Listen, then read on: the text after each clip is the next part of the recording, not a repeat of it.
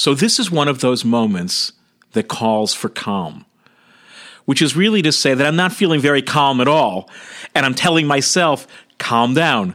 Because one of the things I do know is that urgency, even when justified, can get away from us in a heartbeat.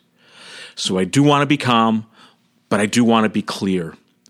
Israel's Supreme Court struck down a law which largely protected Israel's ultra Orthodox community from the country's otherwise compulsory national service system. That's a nice way of saying that a community that is now approaching 1 million citizens didn't participate almost entirely. they're exceptions, and they are brave and bold exceptions, but almost entirely failed to participate in the national service system. The law was struck down because the new law was actually a compromise of the old law and was trying to encourage greater ultra Orthodox participation in the system.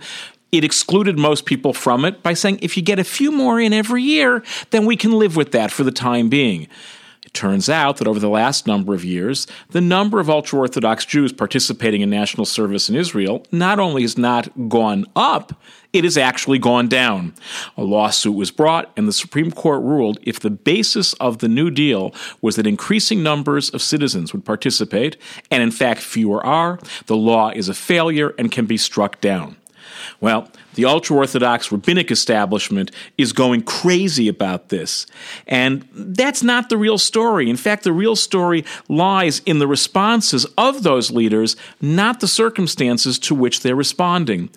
Because within their responses, there are lessons for all of us, however we feel about this issue.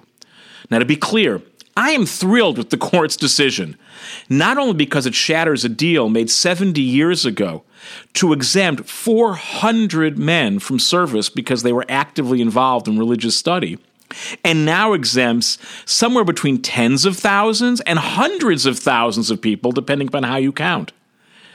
So I am thrilled with this decision. But like I said, the real story here is in the responses to it and what we can all learn from those responses. First, we have quotes coming out of the ultra Orthodox leadership, including, We've had just about enough of this. And another leader said, Now they will see what is coming. My response is, I would love that.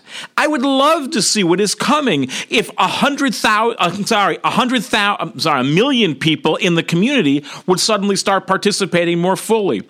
I would love to see what is coming if an increasing number of Jews in Israel actually participated in the modern state. And I would also suggest that I would love to see what is coming if, moving beyond the ultra Orthodox community, we began to examine what it means for non Jewish citizens of the State of Israel beyond the small number of Muslim and Druze volunteers to also participate in national service of one kind or another.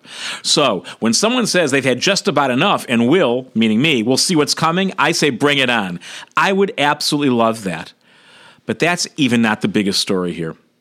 The really big story here is that in responding to this, emissaries of the ultra Orthodox leadership have already been in touch with Israel's Prime Minister Benjamin Netanyahu and submitted the draft text of a replacement law. And the draft text of that law includes the fact that when that law is passed, as they hope it will be by the Knesset, not only will it guarantee the ongoing exemption system, it has within it the words that the Supreme Court will not be able to revoke that law.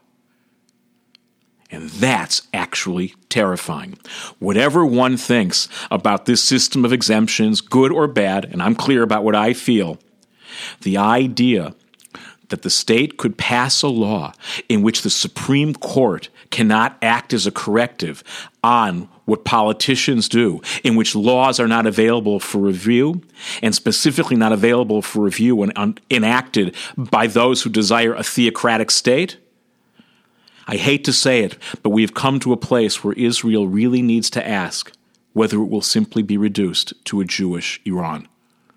I don't like saying that. I'm even a little scared to say that. I know that other people will say, We've been saying that for a long time. You're just waking up now, Brad? I am, because this is the first time when it's not about a matter of policy, it's a principle which has implications for all of us and for all countries around the world. and that is the need for checks and balances. We all need them. All governments need them, and all people need them. And what's really at stake here is an attempt to circumvent a system of checks and balances, which is precisely valuable when it doesn't always agree with us. The idea that a group of religious leaders could coercively make rules is bad enough. The idea that one could imagine encoding in law that those systems were not up for review by an independent party is actually kind of terrifying. But it's not just terrifying for Israel. Anytime any of us engages a system which has no checks and balances, however well intentioned we are, however well meaning we may be, whatever sources of authority we are invoking, it's not going to end well. So, if we're going to learn anything from this moment, it would be where are the checks and balances in our own systems, systems of government, systems of living, and in our own relationships. Because if we have them, we can actually afford to take all kinds of chances. And if we don't, we're in big trouble.